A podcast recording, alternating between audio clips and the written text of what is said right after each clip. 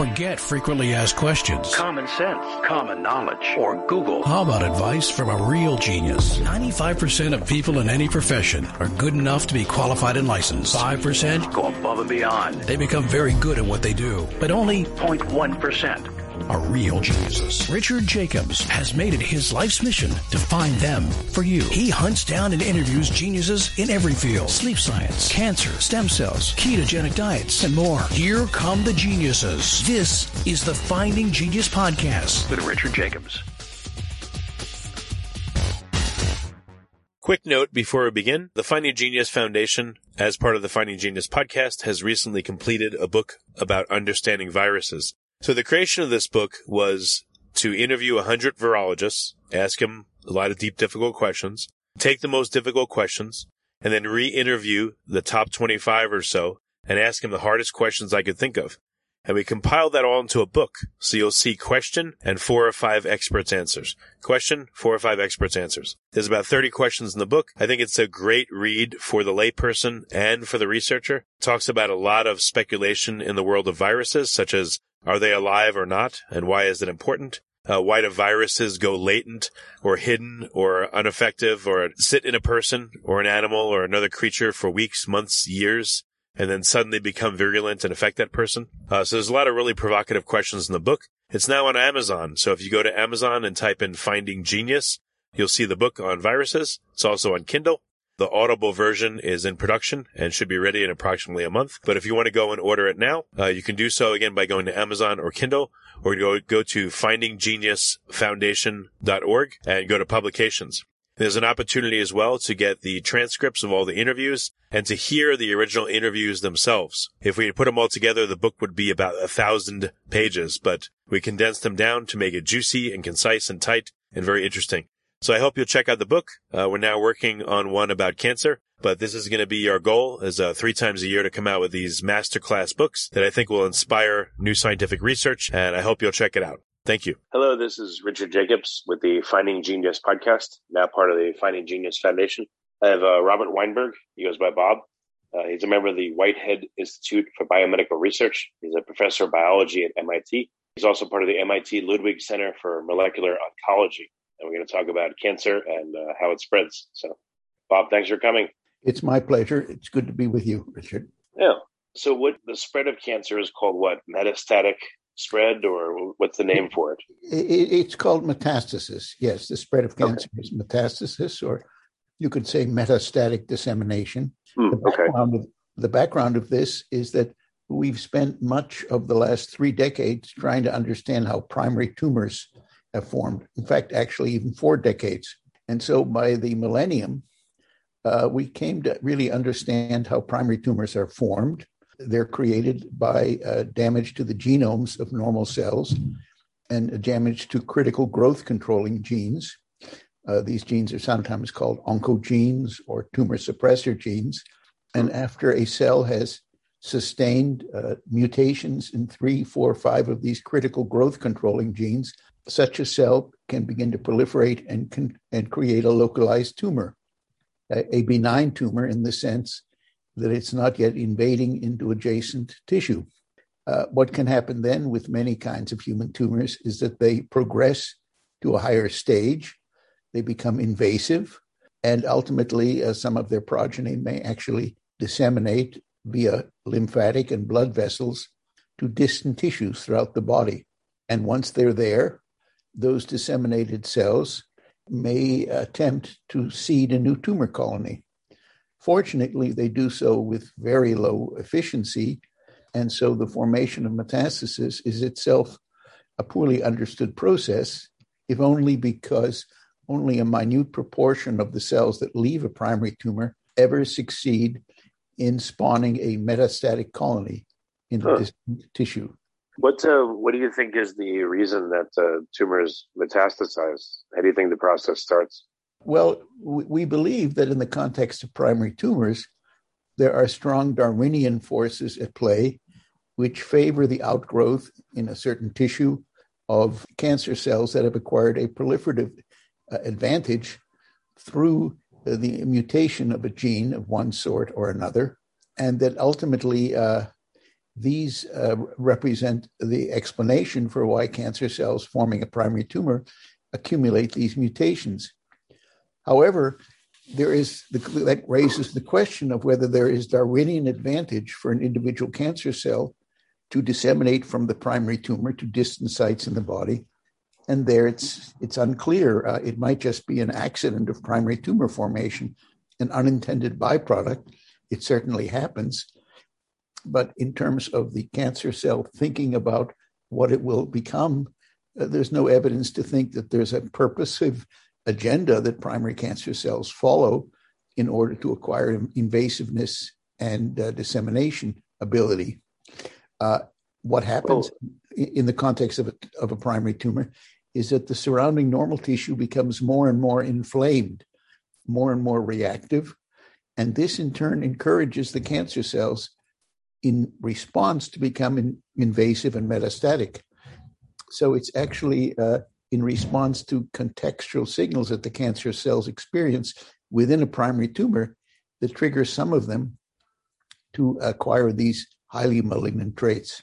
If um, tumors are heterogeneous and then the resulting metastases are even more heterogeneous or just differently heterogeneous, do you think it's one particular mutation that causes this, or is this is there other cell to cell signaling that causes certain cells to uh, to migrate?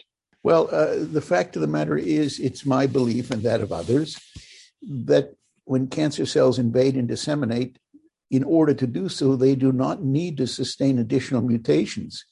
Instead, what triggers these highly aggressive processes um, derives from um, wound healing programs that are intrinsic to all cells and that become active as part of um, the uh, progression of the cancer cell a, a uh, researcher in 1986 here in Boston's uh, Beth Israel Hospital once coined the phrase tumors are wounds that do not heal. And indeed, this seems to be the case. That is, highly uh, aggressive primary tumors very much resemble wounded uh, tissues. Of course, in the case of wounds, the, the wound is healed and um, the tissue is restored to its structural integrity in the case of cancers, the wound is never healed. And so, this reactive inflammatory state that operates transiently during wound healing stays on at full blast for extended periods of time. And it's that component of the wound healing process which seems to dispatch cells into adjacent uh, neighboring tissue and ultimately via the blood and the lymph to distant tissues in the body. When when a cell breaks off from the tumor and metastasizes, does it undergo an epithelial to mesenchymal transition, or does it just break off in its in its current form and migrate and you know lodge in a certain spot? Like how does the uh, you know how does this happen? So now we're focusing our discussion firstly on the tumors that form 80% of the tumor burden in the US population, which is to say carcinomas, carcinomas we know derive from various epithelial tissues, that is, tissues that have epithelial cells within them that can undergo the transformation from normal to malignancy. And these epithelial tissues include the breast, the prostate, the lung, the bladder, the pancreas, the prostate, and so forth. And these cells in and the cells in these uh, epithelial tissues that ultimately become malignant these cells start out in what we say is an epithelial state.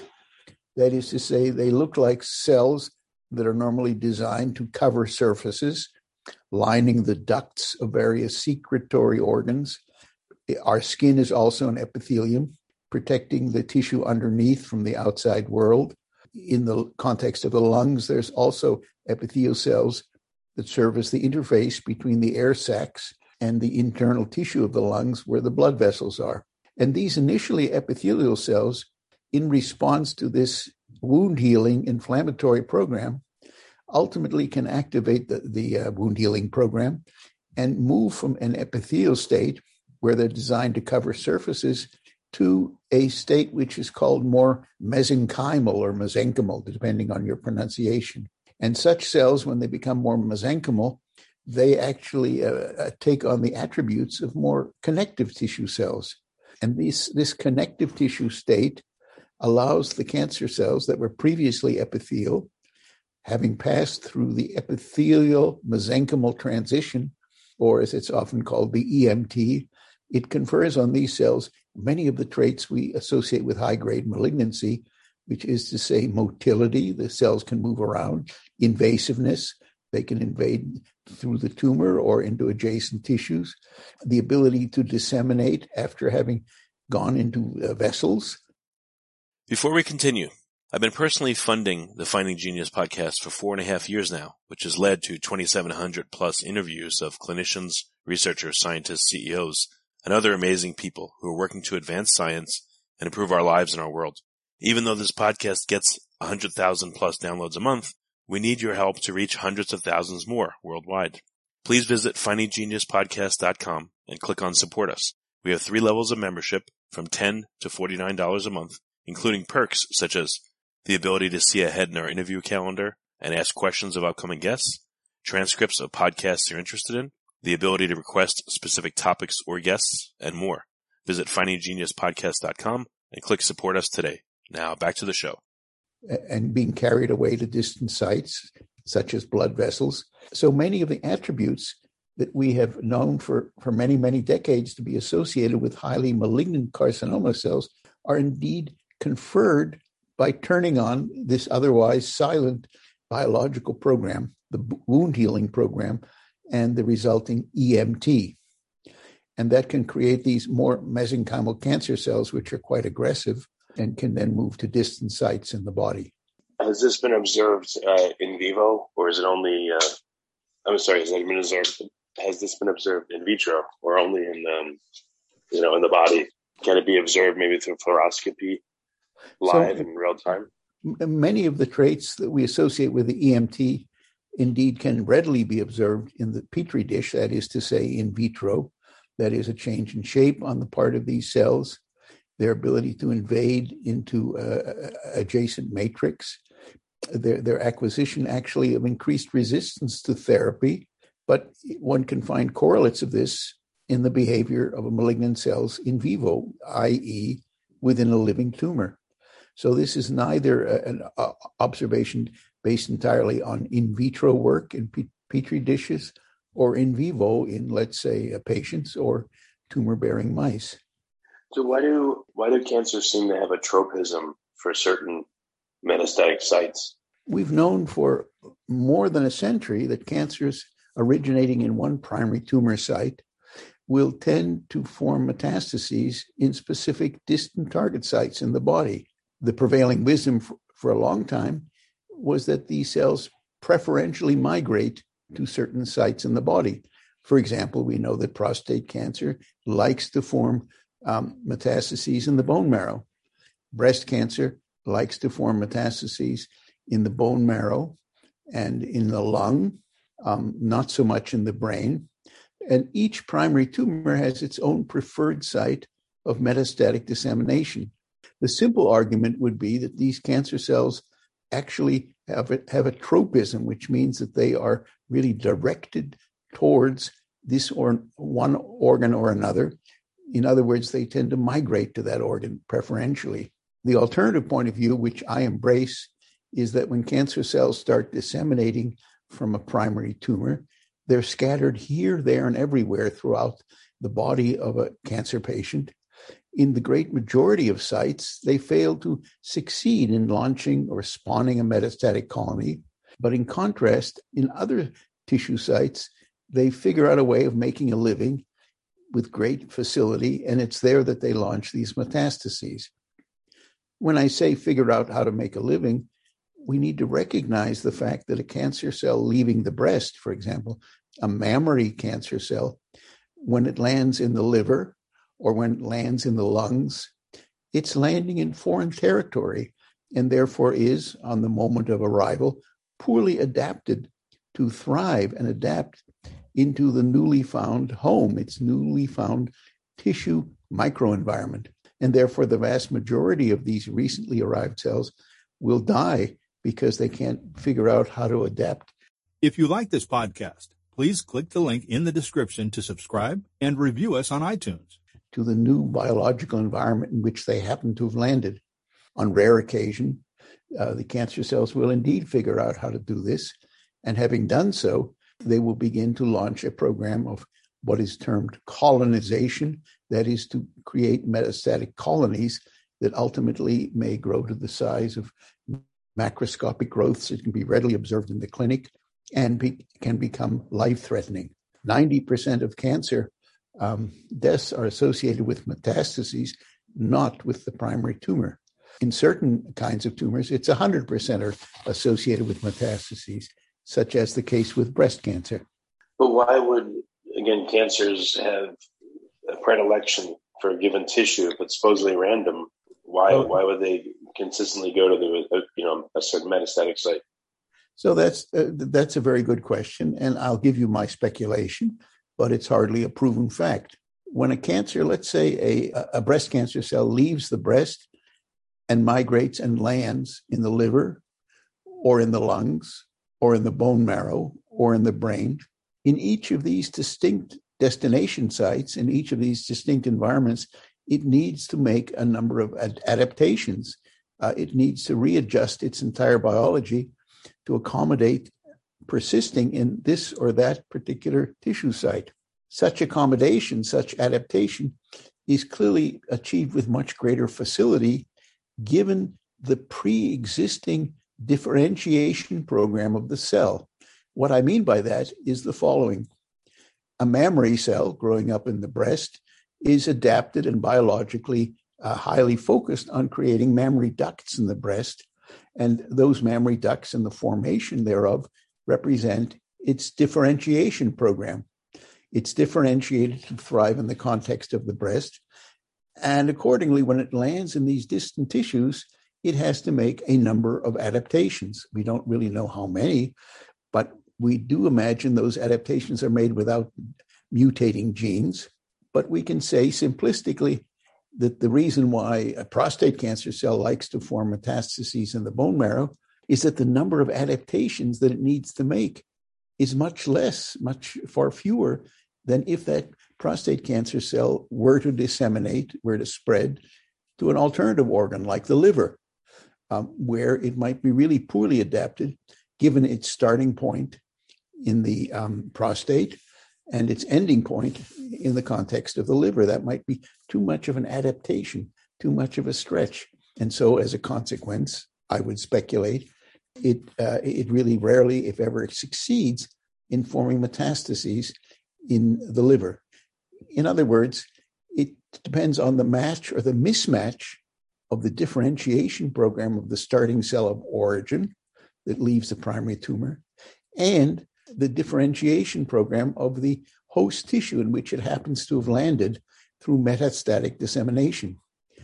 Uh, there may be slight differences in adaptation, or there may be profound differences, and it may be the profound differences that effectively preclude the successful colonization of a tissue by a recently arrived disseminated cancer cell. Has anyone taken a look at a mouse model and given the mouse a certain kind of cancer that most often goes to a certain metastatic site, and then let's say euthanize the mouse at the first sign of any metastatic action, and try to look at what the niche construction looks like, you know, really early on in a, in a metastatic site or in a person, you know, that dies of a certain cancer, but they don't seem to have any metastatic uh, lesions. You know, has that has tissue been looked at histologically in the preferred metastatic site to see like what super early niche construction looks like? Well, when you refer to niche production, you're alluding to the possibility, indeed the likelihood, that when cancer cells land in a foreign tissue, they have to reconstruct a congenial environment around themselves. That is to say, they need to persuade the local cells, the resident cells, to switch around and become configured in a fashion that accommodates the newly arrived visitor. Um, and the resulting structure or functional uh, structure we could call a niche, as as you said. So the question is uh, to restate what I said before: How easy is it for a cancer to create a niche to thrive in one tissue versus another? How that happens and the nature of the niche is itself very challenging to study because a niche is a is a functional construct. It's not necessarily something that is physically visualizable and thus uh, not necessarily something that can be uh, understood in terms of looking under the microscope at the nature of the cells in the niche. To be sure, we know something about the biochemistry of the cells that form the niche, but what we know is likely to be only a tiny fraction of the complexity of the metastatic niche, that is to say, the niche that the disseminated cancer cell assembles around itself in order to gain a foothold in a distant tissue. Well, have you looked at uh, extracellular vesicle signaling between primary tumors and metastases? And if so, what have, what's been observed? We have not. Uh, there are people, myself included, who are most skeptical about the, the notion that extracellular vesicles are important in conditioning distant tissues so that they can uh, create what is called a pre-metastatic niche and will therefore be welcoming to disseminating cancer cells. Other people take great stock in uh, extracellular vesicles, uh, and to my mind, the issue is not yet settled.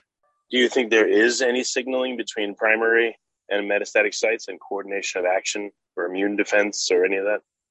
Well, that, that, that's a very critical and interesting question. Uh, the answer is I don't know. It's not really been well studied. There are hints that that may be the case. But if it is the case, it, it represents a more uh, uh, systemic uh, phenomenon. By that, I mean that we know in certain cancers, the overall levels of neutrophils, one of the uh, immune cells in the blood, is increased dramatically. And that dramatic increase can affect, obviously, how hospitable a distant tissue will be to recently arrived disseminating cancer cells. So it's possible that primary tumors can actually perturb distant tissues to make them more accepting of uh, newly arrived disseminated cancer cells.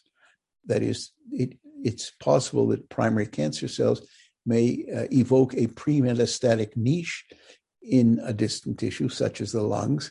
But again, that's under continued study, and not everyone agrees to what exactly is going on.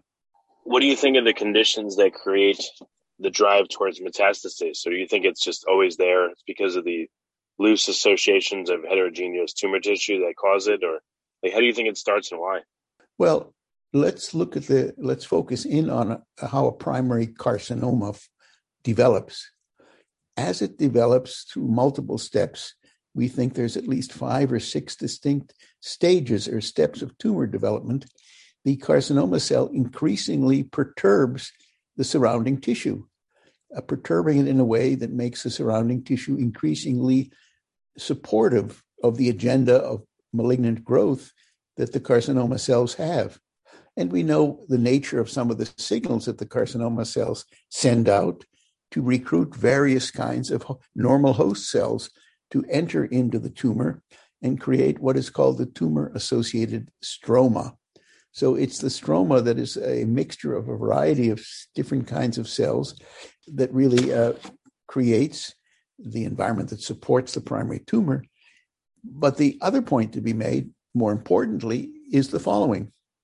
Having recruited all the stromal cells into the uh, tumor mass, and these stromal cells include fibroblasts and lymphocytes and neutrophils and macrophages and so forth, having recruited these cells into the stroma, not only do the recruited stromal cells begin to support the continued proliferation of the carcinoma cells, but they send signals back to the carcinoma cells that in turn perturb and shift the entire biology of the carcinoma cells that recruited them previously. And these shifts that we see between the carcinoma cells on the one side and the stromal cells on the other are very reminiscent, indeed almost congruent with changes one can observe in a wounded tissue that's undergoing wound healing. Included among these similarities, if not identities, are the transient expression of cell biological programs, such as the aforementioned epithelial mesenchymal transition. So, what's what's next in your research? What are you trying to figure out now? One of the things we're trying to figure out is how cancer cells control whether or not they uh, turn on their EMT program. And one other critical aspect of the EMT program, because we discovered more than a dozen years ago that when cancer cells uh, turn on the EMT program, among the cellular products of this are cells that acquire tumor initiating capability. Such cells are often called cancer stem cells. And you might ask how we know about the presence of cancer stem cells. We know about them, in effect, by taking cells out of a tumor and injecting those cells, having been extracted from one tumor, into a, uh, a, a, new mouse that previously had no tumor within it. And uh, as one learns from such experiments, the great majority of cells taken out of the original tumor are incapable of seeding, of triggering, of spawning a new tumor in the mouse into which they are injected. Only a small minority, when injected into the mouse host, actually is capable of generating a new tumor, of seeding a new tumor. And those rare minority cells are called tumor initiating cells or cancer stem cells. And we know that in the case of a number of different kinds of carcinomas, when you turn on the EMT program, not only do you acquire other malignant traits such as invasiveness and motility and disseminating ability, but you also acquire the ability to seed new tumor colonies. Um, and that's important because the ability to seed new tumor colonies can be observed not only experimentally, as I just mentioned, by injecting cancer cells into a mouse host, but they can also be shown to be critical for the formation of metastatic uh, tumor colonies. To put it another way, the cancer stem cells or the tumor initiating cells need to be present when a new tumor colony is formed in a distant tissue. And if they lack, if the cells that disseminate to a distant tissue lack this tumor initiating ability, they may land in the distant tissue, but they will never be able to do anything because they lack this prerequisite of being a, a tumor colony initiating yeah, but, cell. But if you have uh, the EMT transition, yeah, the epithelial to mesenchymal transition, isn't that a de-differentiation back to a, like a somewhat of a pluripotent state, stem cell-ish no. state? Uh, yes and no. Um, even when cells activate the EMT program, they don't necessarily directly go into a, a, a stem cell state. Um, a minority of the cells that activate the EMT program acquire uh, stemness, uh, and those cells have a particular mixture of pre-existing epithelial and acquired mesenchymal traits, and so they sit halfway in the spectrum between the E and the M states. Cells that are created by the uh, EMT program and become overly mesenchymal don't have this tumor initiating ability, and cells that remain highly epithelial also lack it. So it's a balance between the two, and it's not a, it's not as if there's a one to one relationship between the EMT program and efficient production of cancer stem cells. So how does a tumor form from nothing then? How does it start if it's a supposedly mutation of a cell that's already differentiated, how could you end up with stem cell like stems or stem cells? I'm sorry. Well, now you're now you're looking at the question of what creates the primary tumor to begin with, I believe.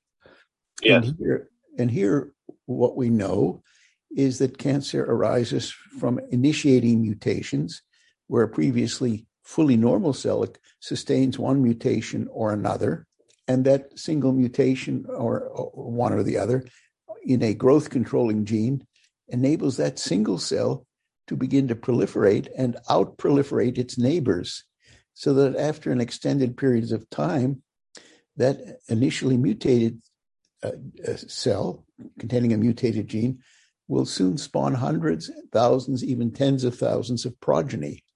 Um, they may look very much like their normal fully normal neighbors but they will have a growth advantage a proliferative advantage.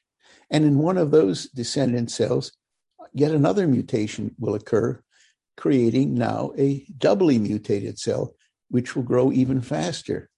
And as these cells grow faster and faster, they begin to change their requirements for the surrounding stroma. They begin to recruit different flavors of cells from the host to support their proliferation.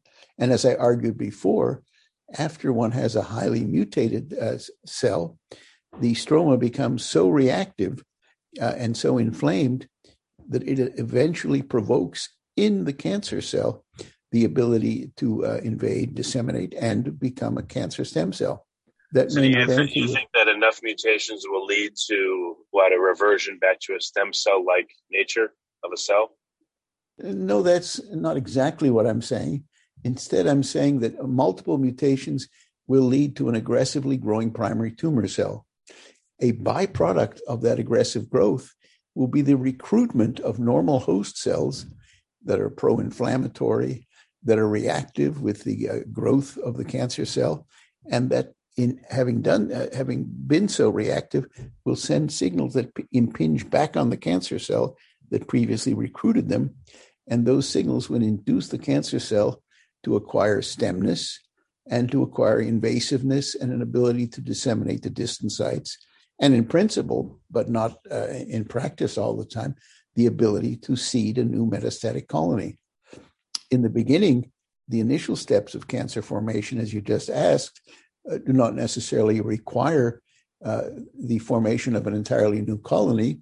This, uh, the uh, and singly mutated cancer cell simply proliferates in situ in the place where it arose, and uh, with the goodness of time, it may acquire additional mutations that allow it to progressively perturb the tissue around it, converting the tissue around it into an environment which is increasingly hospitable to the further proliferation of the progeny of the initially mutated cell.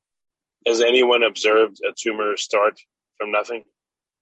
You know, has anyone observed this first cell mutating in healthy tissue, an Uh, organoid, and anything like that? well, in one sense, it's impossible. If you think about the, let's say, in the case of a mouse, a mouse has about 10 to the 11 cells in it.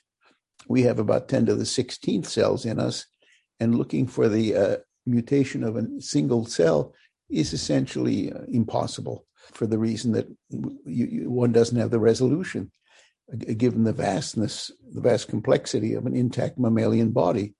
What one can do is intentionally and on a, a preordained schedule induce a mutation, inflict a mutation on a previously normal cell somewhere in the body. And there one can look at the effects of this initial mutation on the cells that have been uh, induced to f- acquire this mutant gene. And as I mentioned before, after the cells acquire a single mutation, they may have very subtle differences with their normal neighbors. They may have a subtly increased proliferative advantage that ultimately, after a period of months and years, accrues to the advantage of their progeny because now they spawn the vast numbers of descendants that in turn can progress further to high grade aggressiveness. If, all this is driven supposedly by advantage, then why would there be uh, different clonal line- lineages? Why would there be such heterogeneity Well, that's that's so also, different in metastases versus primaries as well? That's also a very provocative question.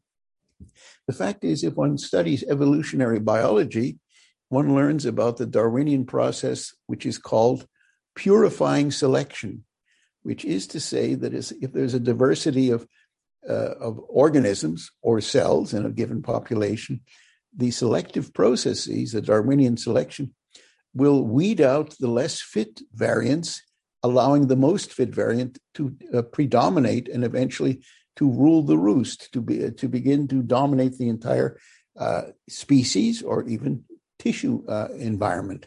So, uh, and therefore, uh, pure, purifying selection is the essence of Darwinian selection and Darwinian evolution. The fact is, however, that after a while, when cancer cells evolve to progress to higher grades of malignancy, they may begin to spawn variant cells that have different sets of mutations, and they may do so at a rate that is so prodigious that it exceeds the ability of Darwinian evolution to select one variant over another. They just keep multiplying and rearing their ugly heads. And so, with the passage of time in many tumors, the tumor cells diversify so rapidly that multiple distinct variant subpopulations of cells can coexist within a given tumor and can persist for extended periods of time because they're forming at rates far more rapidly than they can be eliminated by Darwinian selection. Um, have you worked at all with organoids? taken from tumors and then cultured to uh, you know to create a new tumor versus the old one? And if so, have people looked at the heterogeneity and the mutations and the metabolomics and, and everything of the organoid tumor versus the one that was, uh, let's say, resected or biopsied? Well, uh, that's not in my silo. My lab has not worked in uh, with organoids, and I haven't followed the literature with great precision. Organoids represents a mechanism or a technology of uh, propagating cells in the culture dish, not on the bottom of a petri dish, but in three dimensional matrix. Uh, and with the right mix of uh, growth stimulating factors, the organoids can begin to recreate aspects of the tumor in vivo. Why that's important is that the traditional way of propagating cells and studying them in the cancer research laboratory has involved forcing the cells to attach to the bottom surface of a petri dish and seeing how they how they proliferate and how they behave thereafter. And that two-dimensional proliferation misrepresents the reality of what goes on in living tissue, which is to state the obvious, a three-dimensional world. And so these organoids offer the possibility of propagating cells in three dimensions by putting them into some kind of gel. And when they do say they do so, they often exhibit many of the uh, attributes that one associates with the cells in living tumors. So, how, how in your research are you trying to figure out how to stop metastases or interrupt the communication if there is any between primary and metastases? Or, like, what's the, the thrust of your research? Well, one line of work uh, that we have done and are doing is to see whether we can figure out ways of killing off the cancer stem cells, killing off the cells that have activated an EMT program and become dangerous. Uh, one way we f- found uh, some years ago, not so long ago, was we can treat in the petri dish uh, cancer cell populations with cholera toxin, which, uh, as we found, preferentially kills off the cells that have activated an EMT. And that would seem like a, a magic bullet for preferentially killing off the nasty cells within a tumor mass, allowing the more benign ones that have not activated an EMT to persist and ultimately, we imagine, die off. The problem is, as we uh, were told, cholera toxin is not good for you. It kills people, uh, as does the disease of cholera. And so, even though this worked beautifully in the petri dish, we would never venture to try this in a living organism because there it's clearly lethal, given its uh, lethal gastroenteritis that it causes in people who are infected with the uh, appropriate bacterium that makes this toxin. More is, recently, is there a is there a treatment for cholera? Yes, there is. It's antibiotic treatment. Well, then why not deliberately try to locally inject someone with some cholera toxin, let it go to work on them for a little bit, and when they start to get systemically sick, treat with antibiotics. Maybe you can get rid of the, the cancer that way, but still save the person. Well, we have to keep in mind there's a distinction between the bacteria that makes the cholera toxin and the cholera toxin itself. The bacteria that uh, produce the cholera toxin can be treated with antibiotics, but the cholera toxin substance, once it's released by those bacteria, no longer is affected by the antibiotics. It's just sent out into the world to do its job. And so um, treating um, the body with, with antibiotics wouldn't solve this problem, if only because mice that are treated with cholera toxin are being treated with these molecules of cholera toxin, and they're not being treated with living cholera toxin producing bacteria. Then why not use the bacteria then if they're the vehicle that can be killed later on? Or if you're just using cholera toxin, I mean, it's a finite amount. Couldn't it be tuned to be low enough to beat back the cancer a bit, but not kill the mouse or kill the person? That's a, a question that's often called the therapeutic window. Can you use something at concentrations which kill off a cancer cell without doing concomitant damage to nearby normal cells? Obviously, the latter would be a disastrous situation because you can't have a, a, a therapeutic drug eliminate normal tissues in the body, which would create an unacceptable, indeed lethal uh, side effects. So uh, we, we don't think at present that we can use cholera toxin for this, and so we haven't pursued it any further. We're working in another way of preferentially killing off um, the stem cells, through a mechanism which has been called ferroptosis. And ferroptosis is a mechanism of induced cell death that one can trigger with certain kinds of uh, chemicals. And a question is whether we can induce ferroptosis in cancer cells in vivo using these chemicals without wreaking havoc on the normal tissues of a tumor bearing animal, for example. The answer to that one is not yet in.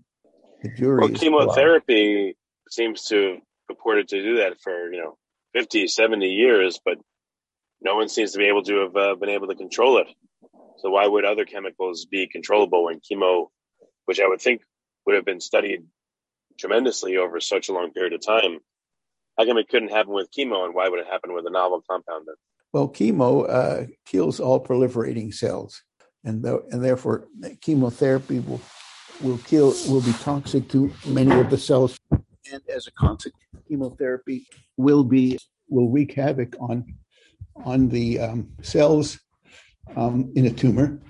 So yeah, you, so you were talking about these various selective compounds that uh, you know would kill the cancer stem cells, but nothing else. Yes. Um, what are the things are you looking at in your research? And then I'm going to ask, you know, how do I get in touch? How to uh, find out more about your work after that? But what else is involved in your research right now? We're also interested in whether cells that have activated their previously latent EMT program become more resistant to immunotherapy because, as you must know, immunotherapy has become a recently uh, developed, very effective means of treating a certain subset of tumors. And we have discovered that many kinds of tumors, we, ma- we imagine, resist elimination by these new immunotherapies simply because they have activated their own endogenous EMT program, which renders them resistant to elimination by these programs. And so um, this uh, is most interesting from a therapeutic point of view because not only does the EMT program confer the aggressive traits that I described before, but unanticipated by us, it also renders cells less susceptible to being eliminated by some of these otherwise very effective immunotherapies. So we've been working on that as well. Okay. Well, very good. Bob, what's the best way for people to find out more about your work? Where can they go? Well, they could Google my uh, laboratory at the Whitehead Institute in Cambridge, Massachusetts. That would be, uh, I, I, guess, the most straightforward way of doing so. Okay. Yeah, I just wanted to make sure. All right. Well, very good. Well, Bob, thank you for coming on the podcast, and I appreciate all your knowledge. My pleasure. Good to talk with you, Richard. If you like this podcast, please click the link in the description to subscribe and review us on iTunes. You've been listening to the Finding Genius podcast with Richard Jacobs. If you like what you hear, be sure to review and subscribe to the Finding Genius podcast on iTunes or wherever you listen to podcasts. And want to be smarter than everybody else? Become a premium member at findinggeniuspodcast.com. This podcast is for information only. No advice of any kind is being given. Any action you take or don't take as a result of listening is your sole responsibility. Consult professionals when advice is needed.